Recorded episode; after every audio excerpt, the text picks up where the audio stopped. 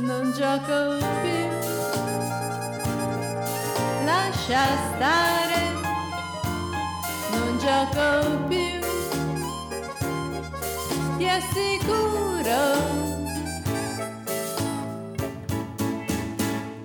Eh sì, puoi starne certo. Qui non si gioca più. Qui si fa sul serio. Poteri femminili nel mondo. Diamo un'occhiata alla situazione, almeno per quanto riguarda l'anno 2019. Isabelle Losada, autrice di bestsellers internazionali, non riesce a fare il tour promozionale del suo ultimo romanzo nella sua madrepatria, l'Inghilterra. Potrebbe portare un sacco di soldi e ciò nonostante non la accolgono nelle librerie nei centri culturali, nei festival letterari. La boicottano. Il titolo del suo libro, Sensazione, è già troppo ingombrante.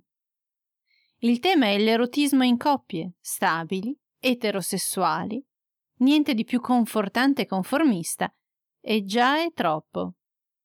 Troppo scomodo. Troppo deprimente. Losada dice che quando riesce a coinvolgere gruppi di donne per tenere una presentazione, chiede ad alzata di mano quante hanno orgasmi per penetrazione. Ricordo che sesso non equivale a penetrazione ed erotismo non equivale a sesso. Comunque, una su dieci alza la mano. Le altre restano a bocca aperta dalla meraviglia. Sì, perché credevano di essere le uniche, le diverse, Credevano di essere quelle malfunzionanti, da aggiustare. Bambole rotte. E invece no, invece sono diverse solo perché sono uniche. Sono diverse tutte, una dall'altra, come lo sono i fiori e le farfalle, e sono tutte diverse dagli uomini, come lo sono mondi separati e complementari. Le donne sono universi da esplorare. Nessuno nel Regno Unito, commenta la scrittrice, vuole sentire parlare di intimità sentimentale e sessuale. Nessuno vuole sentire nominare l'argomento. Nessuno vuole sentire ricordare qualcosa che non va, qualcosa in cui entrambi i sessi si sentono in colpa, inadeguati. Chissà come si sono sentiti i giapponesi per avere deciso che tanta fatica non valeva la pena non valeva la pena provarci coi rapporti umani, davvero troppo complicati. E poi non c'è tempo. Si prende una bambola gonfiabile e via. Per i loro bisogni sessuali, i giapponesi sono il popolo più autonomo del mondo. I nordamericani, secondo me, invece, sono i più frustrati. È il luogo della terra deputato al culto della grandezza, e questo ha anche risvolti pericolosi. Anche il materialismo è ipertrofico. Anche la competitività, la manipolazione, l'arroganza sono gonfiati. Vali solo se ce l'hai grosso. Vali se ciò che possiedi esiste, è visibile, ha valore, è tanto, è subito, è tutto, è grosso. Sei allevato come un pollo da combattimento, addestrato a combattere per prendere e a combattere per mantenere. Il materialismo è un affare grosso.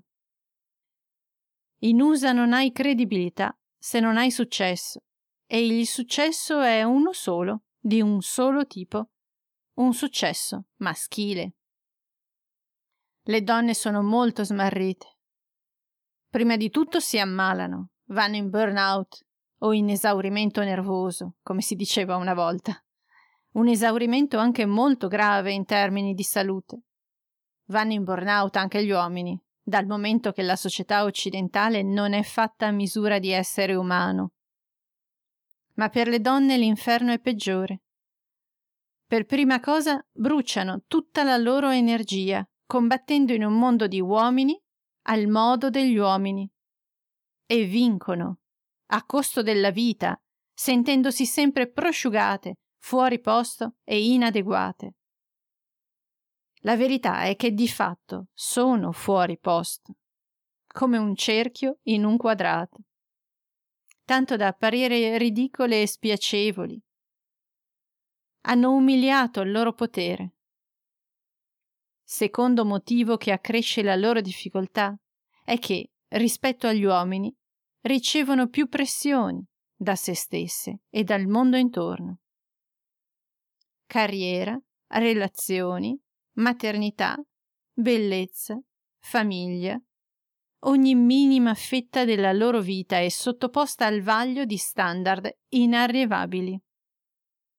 Qualcuna che arriva a una certa età sana di mente esce dall'incubo e reclama i suoi superpoteri femminili e scrive libri come Pussy e Reclamation.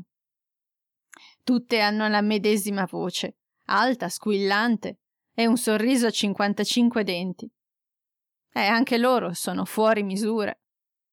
Non sono stronze come un uomo, come cantava Roberto Vecchioni, ma l'aggressività e la cervellotticità di un uomo non gli mancano. Comunque, meno male che ci sono. Sono ad esempio le uniche al mondo ad avere rireso nota la pratica taoista millenaria dello Yoni Egg, ad esempio Saida Desilé, Laila Martin. Altre hanno strutturato nuove danze miscelando tradizioni antichissime con caratteri e bisogni moderni, ad esempio Rochelle Chic, Monica Natarai. E sono tutte donne coraggiose, che hanno detto no alla follia, al pensiero unico dominante, e hanno riportato l'attenzione al corpo e al cuore, dal maschile al femminile.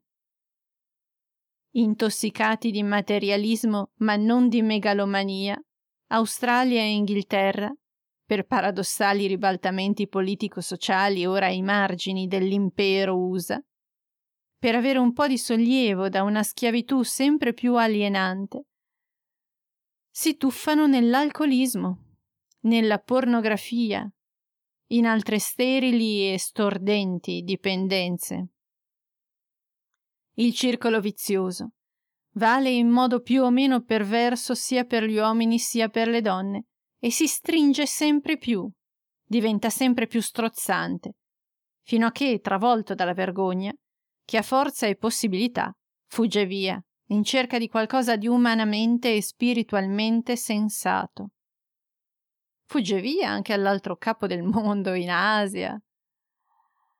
E a volte diventano insegnanti di Tantra come Tyran Mowbray e Sashi Solluna.